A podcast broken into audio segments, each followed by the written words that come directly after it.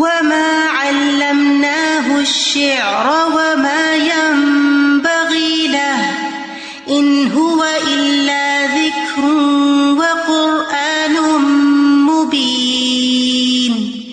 اور ہم نے اسے شعر نہیں سکھایا اور نہ وہ اسے زیب دیتا ہے، یہ تو بس ایک نصیحت اور واضح قرآن ہے. مشرکین کہتے تھے کہ محمد صلی اللہ علیہ وسلم شاعر ہیں اور قرآن جو ہے وہ شاعری کا نتیجہ ہے، تو اس آیت کے ذریعے ان کی باتوں کی تردید کی گئی ہے کہ محمد صلی اللہ علیہ وسلم نہ شاعر ہیں اور نہ قرآن جو ہے وہ کسی شاعری کا نتیجہ ہے. منصب نبوت اور ہے، شعر و شاعری کا شغل اور ہے. آپ کو معلوم ہے کہ سورت کے شروع میں فرمایا گیا تھا یاسین والقرآن الحکیم انک لمن المرسلین، آپ یقینا رسول ہیں. اور یہاں پھر کہ ہم نے اس کو شعر نہیں سکھایا، وہ شاعر نہیں ہے، وہ رسول ہیں. اور یہاں پر ایک بات یاد رہے کہ آپ نے کبھی شعر کہا نہیں، لیکن کبھی کبھی آپ کی زبان پر کوئی ایسا کلام آ گیا جو شعر کے وزن کی طرح تھا، تو وہ ارادتاً آپ نے نہیں کیا، بس منہ پہ بات آ گئی. تو آپ دیکھیے کہ جو خود بخود زبان سے کوئی چیز ادا ہو جائے اور ارادے سے نہ لائی جائے، سکھائی ہوئی نہ ہو، تو وہ شاعری نہیں ہوتی. شاعر جو ہے وہ اپنے ارادے سے شعر لکھتا ہے، ٹھیک ہے، انسپریشن ہوتی ہے اس کو، لیکن لکھتا اپنی مرضی سے ہے. تو یہاں اللہ تعالیٰ فرماتا ہے کہ ہم نے اسے نہیں سکھایا، اس کو ضرورت بھی نہیں تھی. وما ينبغي له، اس کے مقام نبوت سے بہت کمتر درجے کی چیز ہے شعر و شاعری. اور یہ جو موضوع کلام ہے اس میں وہ دلیل دی جاتی ہے جو صحیح بخاری کی ہے، براء بن عازب سے روایت ہے کہ نبی صلی اللہ علیہ وسلم فرما رہے تھے انا النبی لا کذب انا ابن عبد المطلب. تو یہ آپ کا جملہ تھا، لیکن یہ بظاہر وزن پہ تھا، لیکن یہ ایک ترانے کی قسم کا شعر ہے، قصدن اور ارادن آپ نے نہیں کہا، تو یہ پھر اللہ تعالیٰ کی دی ہوئی تعلیم میں سے نہیں ہے. وما ينبغي له، اور یہ آپ کے شایان شان بھی نہیں، آپ کو زیب بھی نہیں دیتا، یعنی کہ یہ آپ کے لیے ممنوع چیز ہے. شعر و شاعری کسی بھی طرح نبی صلی اللہ علیہ وسلم کے مقام سے مناسبت نہیں رکھتی، اور آپ اسے پسند بھی نہیں کرتے تھے، نہ ہی آپ کی جبلت میں یہ کوئی چیز تھی. ہم دیکھتے ہیں کہ نبی صلی اللہ علیہ وسلم کی احادیث میں کوئی شعر و شاعری نہیں ملتی، یا آپ کے خطبات میں، یا آپ کی تعلیم میں. عام طور پر جو شاعر ہوتے ہیں، شاعر نہ بھی ہوں تو بہت سے لوگ اچھا خطیب بننے کے لیے کیا کرتے ہیں، مختلف شاعروں کے شعر اکٹھے کر کے وہ بیچ میں ڈال کے اپنے کلام کو خوبصورت بناتے ہیں. آپ صلی اللہ علیہ وسلم نے تو ایسی بھی کبھی کوئی کوشش نہیں کی. آپ دیکھیں گے کہ احادیث میں آپ یہ نہیں فرماتے کہ حکمت کی کوئی بات کرے پھر اس کی دلیل میں کوئی شعر لائیں، ایسا نہیں کرتے تھے آپ. اور کبھی اگر آپ شعر پڑھنے کی کوشش بھی کرتے تو اس کو بے وزن کر دیتے یا پھر پورا نہیں پڑھ سکتے تھے. ان ہوا الا ذکر، نہیں یہ مگر ایک ذکر ہے، نصیحت ہے. جو اس سے نصیحت حاصل کرنا چاہے وہ کر سکتا ہے، جیسے سورۃ قاف میں آتا ہے ان فی ذلک لذکر لمن کان لہ قلب او القى السمع وهو شہید. ذکر کا لفظ جو ہے نا، اس کے کئی ایک معنی ہے. ایک معنی ہے کہ وہ چیز جس سے نصیحت پکڑی جائے، جس سے نصیحت پکڑی جائے، واعظ اور نصیحت کے معنوں میں، جیسے فإنما يسرناه بلسانك لعلهم يتذكرون. دوسرا معنی اس کا یہ ہے کہ وہ چیز جس کے ذریعے اللہ کا ذکر کیا جائے. یہ ذکر کی سب سے اعلیٰ ترین قسم ہے، کیونکہ قرآن اللہ عز و جل کا کلام ہے. تو جب آپ تلاوت کرتے ہیں تو آپ کے ذہن میں یہ احساس ہونا چاہیے کہ آپ اللہ کا کلام پڑھ رہے ہیں، اور جو ہی احساس آئے گا آپ کے دل میں اللہ تعالیٰ کی عظمت آئے گی، اللہ تعالیٰ کی بڑائی کا احساس ہوگا. اور ویسے بھی آپ دیکھیں کہ قرآن سچی خبروں پر مشتمل کتاب ہے، خوبصورت اور کامل واقعات ہے، احسن القصص ہیں. اس میں جو احکامات دیے گئے ہیں وہ انصاف اور درستگی پر مبنی ہیں. کثرت سے اللہ تعالیٰ کے اسماء و صفات آتے ہیں اس کلام میں. تیسرا معنی ذکر کا شرف اور شان ہے، یعنی یہ قرآن لوگوں کے لیے بلندی اور شرف کا باعث ہے. جو لوگ اس کو خوبصورت انداز میں پڑھتے ہیں، اس پر عمل کرتے ہیں، اس کے اندر تدبر کرتے جاتے ہیں، اس کو سیکھتے ہیں، سکھاتے ہیں، یا پھر اس پر عمل کرتے ہیں، تو دنیا میں بھی ان کا ذکر خیر ہوتا ہے. جیسے قرآن مجید میں آتا ہے نا وَإِنَّهُ لَذِكْرٌ لَكَ وَلِقَوْمِكَ وَسَوْفَ تُسْأَلُونَ، اور بے شک یہ قرآن آپ کے لیے اور آپ کی قوم کے لیے ایک شرف کا باعث ہے کہ عربوں کی قبیلوں میں سے قبیلہ قریش پر یہ نازل ہوا، مکہ والوں پر اترا.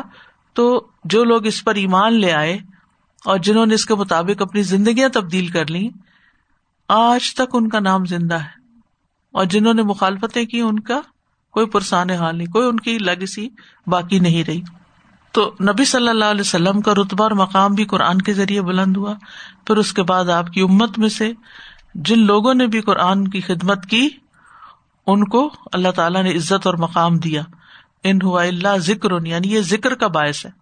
تو اس آیت میں ذکر کے جو تین معنی بیان ہوئے ہیں وہ تینوں بھی مراد ہو سکتے ہیں، یعنی نصیحت پکڑنا جو کہ واعظ ہوتا ہے، پھر اللہ سبحانہ و تعالیٰ کا ذکر جس پر یہ قرآن مشتمل ہے، اور تیسرا شرف اور منزلت۔ حدیث میں بھی آتا ہے بے شک اللہ اسی کتاب کے ذریعے بہت سے لوگوں کو اونچا کرتا ہے اور بہت سو کو اس سے نیچے گراتا ہے۔ تو ان ہوا اللہ ذکر و قرآن مبین، اور روشن قرآن، قرآن مبین، یعنی جس کتاب کو پڑھا جاتا ہے یہ آسمانی کتابوں میں سے ہے جو بالکل واضح اور روشن ہدایات پر مشتمل ہے۔ اس کو نور بھی کہا گیا ہے، وَأَنزَلْنَا إِلَيْكُمْ نُورًا مُبِينًا، ہم نے آپ کی طرف ایک واضح نور، روشن نور بھیجا۔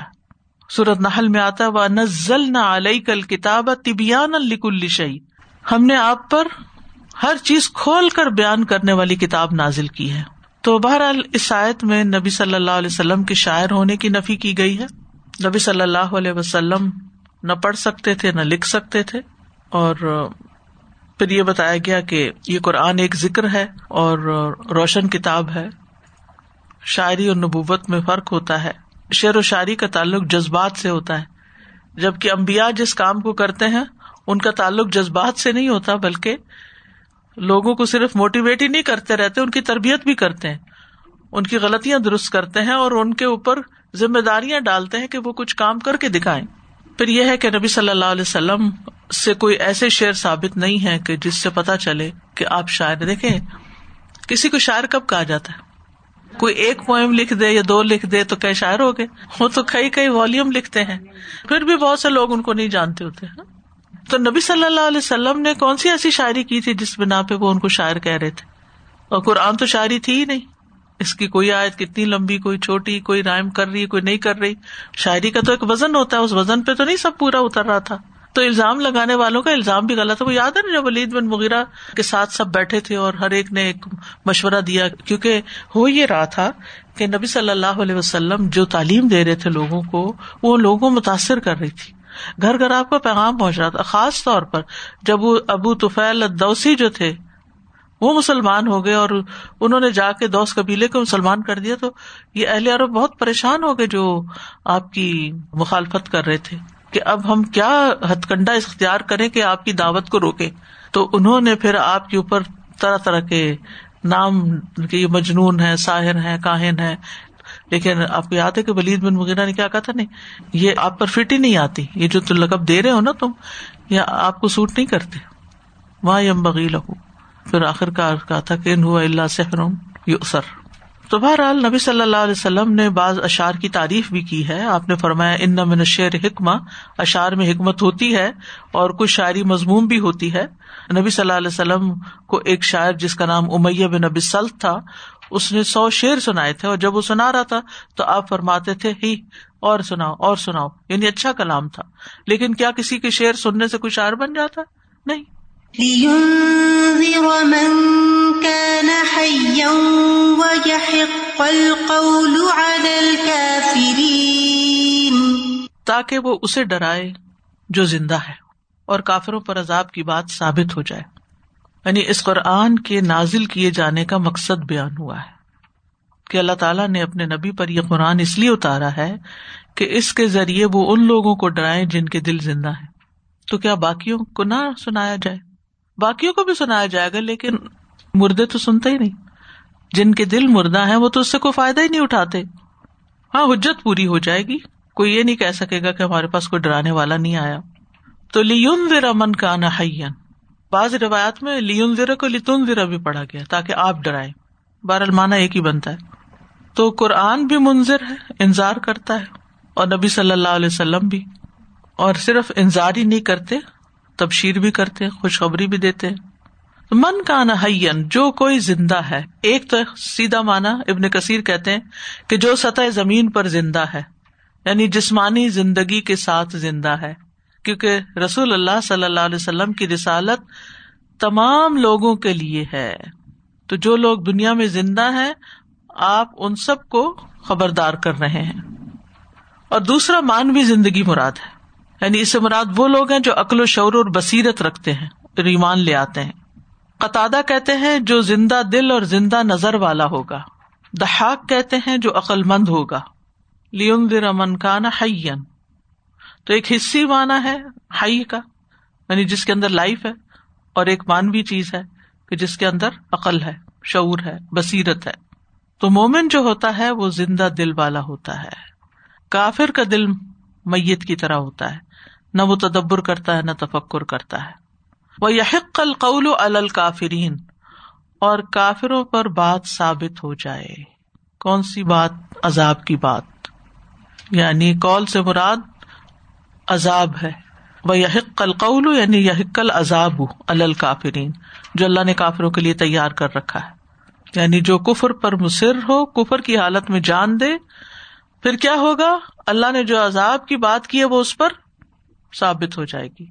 تو اس آیت سے یہ پتہ چلتا ہے کہ نبی صلی اللہ علیہ وسلم کا ایک اہم کام انذار بھی تھا، کہ لوگوں کو ان کے انجام سے خبردار کرنا.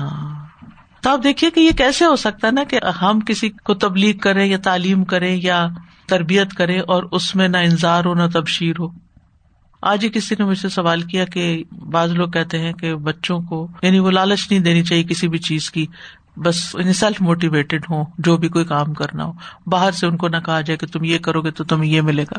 لیکن بات یہ ہے کہ اس معاملے میں بہت اعتدال کی ضرورت ہے. نہ تو بچوں کو ہر وقت برائب کریں آپ، ہر چھوٹے بڑے کام پہ یہ کرو گے تو یہ ملے گا، وہ کرو گے تو وہ شاباش ملے گی اور تھپکی ملے گی اور پیار ملے گا. نہیں، یہ بھی غلط بات ہے. اور یہ بھی نہیں ہونا چاہیے کہ اگر نہ کریں تو ان کو کانسیکوینسز نہ بتائے جائیں کہ نہیں کرو گے تو کیا ہوگا، وہ بھی بتانے چاہیے. ٹھیک ہے، لیکن اعتدال، نہ اتنا ڈرائیں کہ وہ خوف زدہ ہی ہو جائیں، اور نہ اتنا پیار دیں کہ وہ بیکار ہی ہو جائیں، ان کو کچھ بھی نہ کرنا آئے. ٹھیک ہے نا، تو اعتدال. اور موٹیویٹ بھی کریں. برائب کرنا غلط ہے، لیکن انعام کا وعدہ جو ہے، مثلا اگر بچے کو کہا جائے کہ تم قرآن حفظ کر لو تو تمہیں انعام ملے گا، کوئی بھی پسندیدہ چیز اس کی جو شرع سے نہ ٹکراتی ہو. کیونکہ بعض اوقات ہم بچے قرآن حفظ کر لیتے ہیں اور اس کے بعد ہم ان کو ایسے انسٹرومینٹس لے دیتے ہیں کہ جس سے وہ قرآن ہی کے خلاف کام کر رہے ہوتے ہیں، ایسی گیمز کھیل رہے ہوتے ہیں یا ایسی کتابیں پڑھ رہے ہوتے ہیں. ویسے حافظ بنے ہوئے ہیں اور دماغ ان کا جو ہے وہ کچھ اور ہی سوچتا ہے، یعنی دل میں قرآن ہے اور دماغ میں دنیا ہے، عجب کھچڑی پکی ہوئی ہے. تو یہ بھی ایک بہت بڑا المیہ ہے. تو بہرحال میں بہت ہی دور چلی گئی ہوں. مطلب یہ ہے کہ بچوں کی تربیت ہو یا کسی انسان کو دین سکھانا ہو، انذار بھی تبشیر دونوں ہونی چاہیے. یہ جو ہم کہتے ہیں نا اللہ ہے بس پیار ہی پیار، یہ نہیں ہے، اور نہ مار ہی مار ہے. پیار بھی ہے، مار بھی ہے، جنت بھی ہے، دوزخ بھی ہے، دونوں چیزیں ہیں، اور دونوں ہی بتانی چاہیے. اچھا کرو گے یہاں پہنچو گے، غلط راستہ لے لو گے یہاں پہنچو گے. بعض لوگ کرنا چاہتے ہیں کسی کی تربیت، بچے جیسے شرارتیں کرتے ہیں تو ان کو کہتے ہیں کہ کیسے سمجھائیں ان کو، دنیا کا نقصان ہم ان کو بتا دیتے ہیں، نہیں پڑھو گے تو فیل ہو جاؤ گے، ڈگری نہیں ملے گی، جاب نہیں ملے گی، رول جاؤ گے فلاں، سارے ان کو کانسیکوینسز دنیا کا بتا دیں. صرف یہاں کا نہ بتائیں، آخرت کا بھی بتائیں کچھ، آگے کیا ہوگا جب زندگی ضائع کرو گے. تو وقت فضول میں ضائع کیا تو جواب کیسے دو گے اللہ کو. کرامن کاتبین کا بتائیں، اللہ سبحانہ و تعالیٰ کی نگرانی کا بتائیں. اس کے بغیر تربیت مکمل ہوتی ہی نہیں. پیغمبروں نے آ کے اسی طرح ہی افراد کی تربیت کی اور وہ پھر سچے کھرے انسان نکلے. انہوں نے لوگوں سے چھپ چھپ کے بھی کوئی غلط حرکتیں نہیں کی. لیکن بات یہ ہے کہ انہوں نے تو خبردار کیا، مگر نصیحت کس کو فائدہ دی؟ جیسے سورۃ یاسین میں آتا ہے، انما تنذر من اتبع الذکر وخشی الرحمن بالغیب فبشروا بمغفرۃ واجر کریم. سورۃ فاطر میں آتا ہے، انما تنذر الذین یخشون ربهم بالغیب واقاموا الصلاة ومن تزکا فانما یتزکا لنفسہ. اور ویسے بھی آپ دیکھیں زندہ اور مردہ تو برابر نہیں ہوتے نا، اسی لیے لِیُنذِرَ مَن کَانَ حَیًّا وما یستوی الاحیاء والاموات. لوگ زمین کی طرح ہوتے ہیں جن کو آپ کو بات سکھاتے سمجھاتے ہیں تو ان میں سے کچھ تو اس کو خوب ابزارب کر لیتے ہیں اور پھر خود بھی فائدہ اٹھاتے ہیں دوسروں کو پہنچاتے ہیں. کچھ پانی روک لیتی ہے زمین. کچھ لوگ ایسے ہوتے ہیں کہ جو خود بھی اپنے اندر بھی علم روک لیتے ہیں اور جو پینے آتا ہے پیاسا اس کو بھی پلا دیتے ہیں. علم کا پیاسا اس کو سکھاتے بھی ہیں. اور کچھ لوگ ایسے ہوتے ہیں کہ نہ خود سیکھتے ہیں نہ دوسروں کو سکھاتے ہیں، نہ ہدایت قبول کرتے ہیں اور نہ ہدایت کا ذریعہ بنتے ہیں. اَوَلَمْ يَرَوْا أَنَّا خَلَقْنَا لَهُم مِّمَّا عَمِلَتْ أَيْدِينَا أَنْعَامًا فَهُمْ لَهَا مَالِكُونَ. کیا بھلا انہوں نے دیکھا نہیں کہ بے شک ہم نے ان کے لیے اس میں سے جو ہمارے ہاتھوں نے بنایا مویشی پیدا کیے تو جن کے وہ مالک بنے ہوئے ہیں. یہاں سے پھر توحید اور اس کے بعد آخرت کے دلائل کا بیان ہے.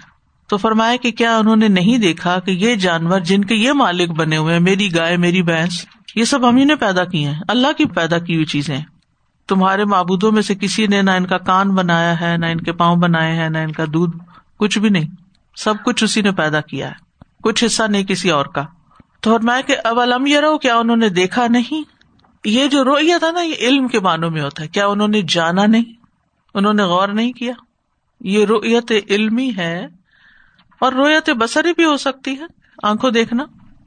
عام طور پر کسی چیز کو ثابت کرنے کے لیے رؤیت بصری جو ہوتی ہے علمی سے زیادہ قوی ہوتی ہے. بعض اوقات انسان کو کسی چیز کے بارے میں انفارمیشن دی جاتی ہے تو اس کو کچھ سمجھ میں آتی ہے کچھ نہیں، لیکن جب وہ چیز کو دیکھ لیتا ہے تو ایک دم یقین میں آ جاتا ہے.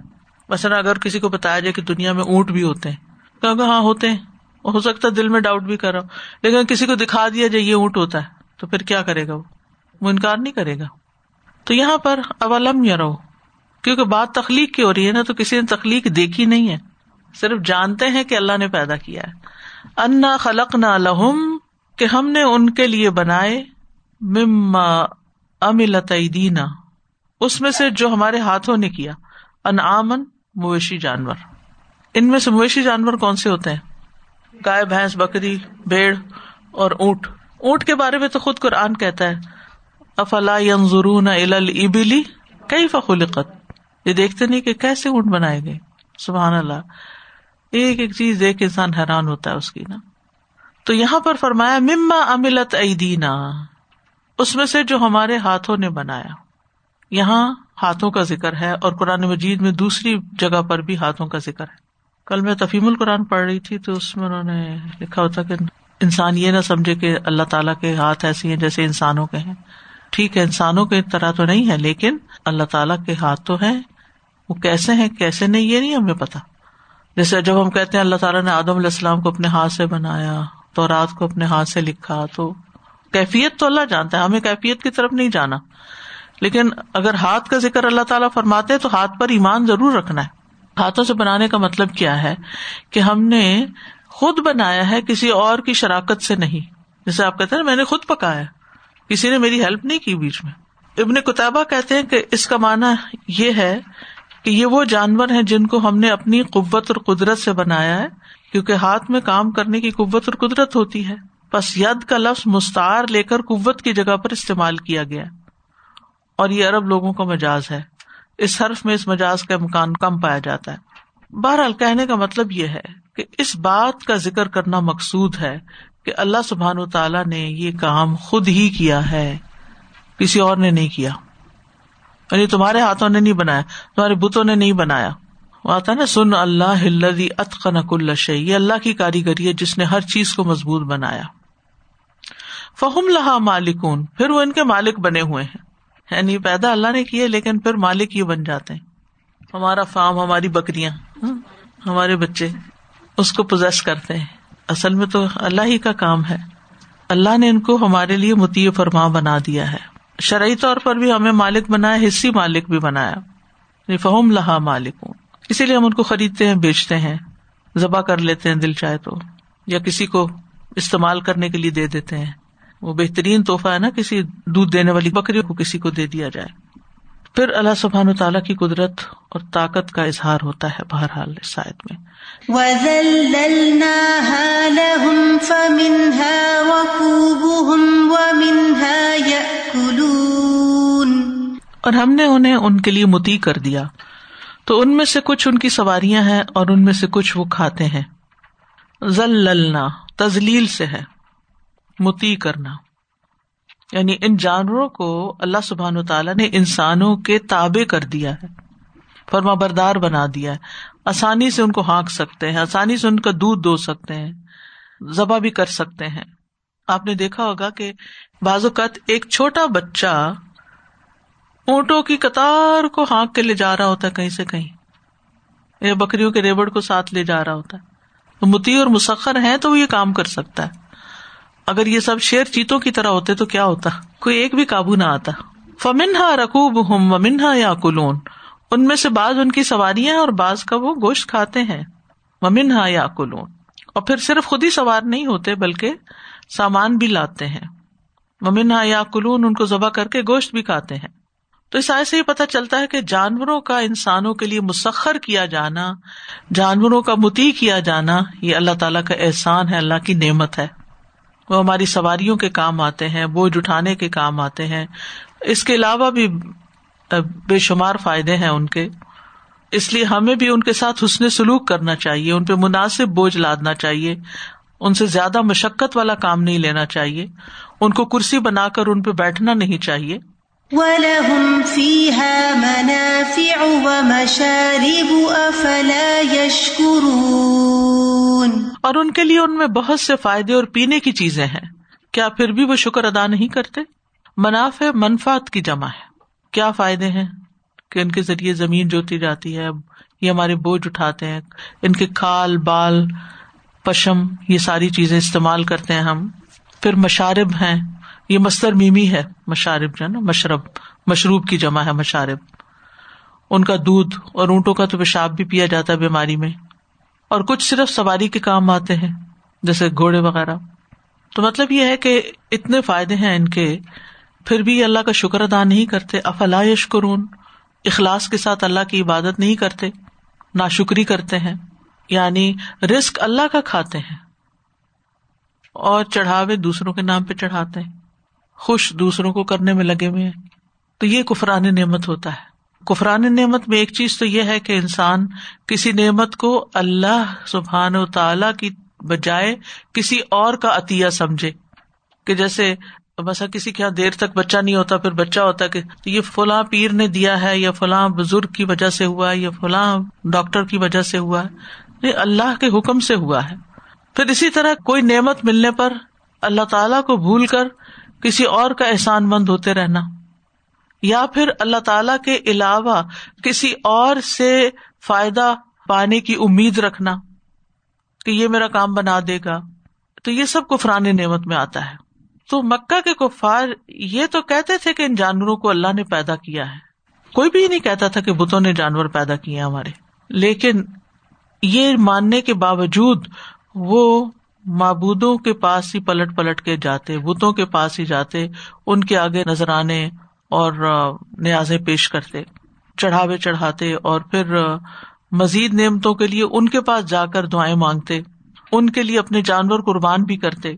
تو پھر جب ساری آپ کے دل کی محبت غیر اللہ کے لیے ہے اور صرف زبان سے آپ الحمدللہ کہہ رہے ہیں, تو یہ کیسا شکر ہے؟ اب الحمدللہ ہم یہ کام تو نہیں کرتے, لیکن اللہ تعالیٰ کو بھول کر صرف انسانوں سے توقعات لگا بیٹھنا کہ وہ آپ کے لیے کچھ کر دیں گے, یہ بھی درست نہیں ہے. جب انسان یہ سمجھتا ہے نا کہ فلاں انسان مجھے فائدہ دے گا, تو اس کی ساری لائلٹیز پھر صرف اس انسان کے ساتھ ہو جاتی ہیں. اور جب انسان یہ سمجھتا ہے نا کہ نفع نقصان صرف اللہ کے ہاتھ میں ہے, تو بندے جتنی مدد کرتے ہیں ان کا شکریہ وہ ضرور ادا کرتا ہے. حدیث میں آتا ہے جو بندوں کا شکریہ ادا نہ کرے وہ اللہ کا بھی نہیں کرتا. تو اب دیکھیے یہ کتنا خوبصورت کانسیپٹ ہمارے دل میں ڈالا گیا ہے, یہ ہمیں سکھایا گیا ہے کہ بندوں سے توقعات رکھنے کی بجائے اللہ تعالیٰ سے ساری توقعات رکھو, کیونکہ جب توقعات بندوں سے رکھیں گے اور یہ سمجھیں گے بندے فائدہ پہنچا رہے ہیں, تو پھر ہم صرف بندوں کو خوش کرنے میں لگے رہیں گے اور بعض اوقات اللہ کو ناراض کر دیں گے بندوں کو خوش کرتے کرتے. تو اصل توحید یہ ہے کہ انسان یہ سمجھے کہ میرے پاس جو نعمتیں ہیں سب اللہ ہی کی طرف سے آئی ہیں اور وہی میرا محسن ہے اور اسی نے میرے لیے یہ رحمتوں کے دروازے کھولے ہیں، اس لیے میں کسی نعمت کو اس کی مرضی کے بغیر استعمال نہیں کروں گا اور ان نعمتوں میں بندوں کو بھی شریک کروں گا۔ شکر کا ایک حصہ کیا ہے کہ جو کچھ اللہ نے آپ کو دیا ہے اس میں دوسرے انسانوں کا بھی حصہ رکھیں۔ ان آیات سے یہ پتہ چلتا ہے کہ مویشی جانوروں کا پیدا کرنا اللہ سبحانہ تعالیٰ کا بہت بڑا انعام اور احسان ہے۔ یہ ہمارے بے شمار فائدے کے کام کرتے ہیں، ان میں سے بعض پر سواری کی جاتی ہے، بوجھ لادا جاتا ہے، بعض کا گوشت کھایا جاتا ہے، ان کی صوف، ان کی بال، کھال، پشم، ان چیزوں سے فائدہ اٹھایا جاتا ہے، ان کی اون سے گرمی حاصل کی جاتی ہے، ان کی کھالوں سے کئی چیزیں تیار ہوتی ہیں، کچھ آلات اور دیگر چیزیں بنتی ہیں، ان کے دودھ سے پھر آگے بائی پروڈکٹس کتنی ہوتی ہیں، بلائی ہے، مکھن ہے، پنیر ہے، گھی ہے، لسی ہے، اور اب تو آپ دیکھیں کہ آئس کریم اور ملک شیک اور اور بے شمار چیزیں بنتی ہیں، پنیر کی کتنی بے شمار قسمیں ہیں۔ پھر بعض جانور تو کھیتی باڑی کے کام آتے ہیں، پھر آپ دیکھیں ذبح کر کے گوشت کھایا جاتا ہے اور گوشت سے کیا کچھ بنتا ہے، پھر ہڈیوں سے کیا کچھ چیزیں نہیں بنتی، یعنی کوئی چیز ان کی ضائع نہیں ہوتی۔ اتنے فائدے اٹھا کے اللہ تعالیٰ کی دی ہوئی نعمت سے، پھر دیا سب کچھ اللہ نے، بنا لیے اور الہ۔ وَاتَّخَذُوا مِن دُونِ اللَّهِ آلِهَةً لَعَلَّهُمْ يُنصَرُونَ، اور انہوں نے اللہ کے سوا کئی معبود بنا رکھے ہیں تاکہ وہ مدد کیے جائیں، یعنی اوروں کے پاس کیوں جاتے ہیں اللہ کو چھوڑ کر، ان سے کچھ فائدے کی امیدیں ان کی وابستہ ہیں، یعنی بجائے اس کے کہ اللہ کی نعمتوں پر شکر ادا کریں اور اس کی عبادت اور اطاعت کریں، یہ غیروں سے امیدیں وابستہ کر کے ان کو معبود بنائے ہوئے ہیں۔ لعلہم ینصرون، ان کے بارے میں یہ خیال کرتے ہیں کہ شاید وہ ہمیں مدد دیں گے، ہماری سفارش کریں گے، اگر اللہ کا عذاب آ گیا تو یہ بچائیں گے، جیسے سورہ زمر میں آتا ہے نا، والذین اتخذوا من دونی اولیاء، وہ کیا کہتے ہیں، ما نعبدہم الا لیقربونا الی اللہ زلفیٰ، کہ ہم ان کی عبادت صرف اس لیے کرتے ہیں کہ یہ ہمیں اللہ کے نزدیک کرتے ہیں۔ لا يستطيعون نصرهم وهم لهم جند محضرون، حالانکہ وہ ان کی مدد کی استطاعت نہیں رکھتے، بلکہ وہ خود ان بتوں کے لیے حاضر کیے گئے لشکر ہیں، یعنی وہ ان کی مدد کی طاقت نہیں رکھتے، نہ دنیا میں نہ آخرت میں۔ دنیا میں مدد کا آپ حال دیکھیں، ان کی تو کیا اپنے آپ کو بھی گرمی سردی سے نہیں بچا سکتے، اپنی حفاظت بھی نہیں کر سکتے۔ وَهُمْ لَهُمْ جُنْدٌ مُحْضَرُونَ، اور ان کے حاضر باش لشکر ہیں۔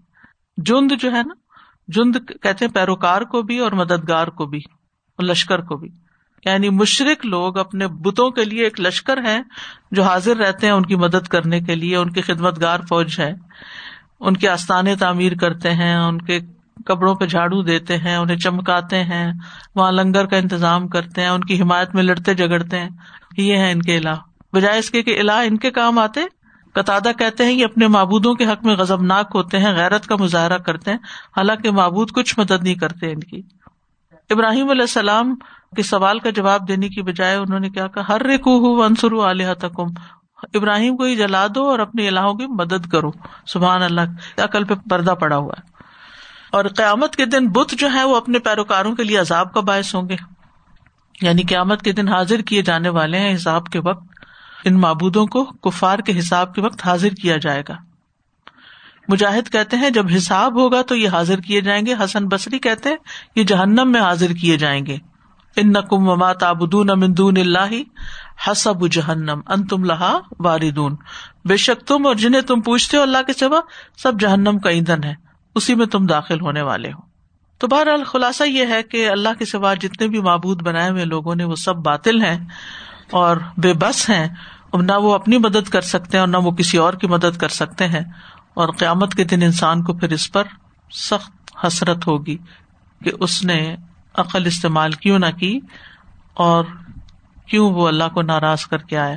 اور یہی سب سے بڑا جرم ہے، یعنی شرک کرنا۔ استاذہ جی مجھے نا حضرت عمرو بن جمحہ کے ایمان لانے کا واقعہ یاد آ رہا تھا کہ کس طرح وہ اپنے بت کو سجاتے تھے، سنوارتے تھے، اور ان کے بیٹے جب ایمان لے آئے تو وہ اٹھا اٹھا کے اس کو پھینک کے آتے تھے، گندگی میں پھینک دیتے، اور صرف یہی کہتے تھے کہ جو اپنی حفاظت نہیں کرتا۔ اور جب وہ ایمان بھی لائے تھے تین چار دن بعد اس کی حالت دیکھ کے کہ جو اپنی حفاظت خود نہیں کر سکتا میں اس کی کیسے عبادت کروں۔ دوسری مجھے یہ چیز یاد آ رہی تھی کہ جو مشرکین مکہ تھے وہ انہوں نے ہارس اور اس میں کھیتی میں اور جانوروں میں اپنے جو بتوں کا حصہ بھی رکھ لیا تھا، اور کچھ جو ہے وہ اللہ کو لیے رکھتے تھے، مختص کرتے تھے، کچھ اپنے بتوں کے لیے۔ لیکن اس میں آگے اللہ سبحانہ تعالیٰ نے یہی فرمایا کہ جو ان کے جو بتوں کا حصہ وہ کبھی اللہ کے پاس نہیں پہنچتا، اور اللہ کا حصہ جو ہے وہ ان کے بتوں کو چلا جاتا ہے۔ سنسا میں اس میں دیکھ رہی تھی کہ پیچھے آیا تھا کہ لشمس یم بگی لہا امتریک القمر، اور یہاں پہ آیا کہ وما یم بگی، تو میں اس یم بگی پہ غور کر رہی تھی کہ سورج itself is so big کہ اس کو ضرورت نہیں ہے کہ وہ چاند کے لیے کرے، اور یہاں پہ قرآن itself is so amazing thing کہ ضرورت نہیں ہے نبی صلی اللہ علیہ وسلم کو کہ وہ کوئی شعر کہیں یا وہ کیسے۔ بالکل، جزاک اللہ۔ وآخر دعوانا ان الحمد للہ رب العالمین۔ سبحانک اللہم و بحمدک، اشہد ان لا الہ الا انت، استغفرک و اتوب الیک۔ السلام علیکم و رحمۃ اللہ وبرکاتہ۔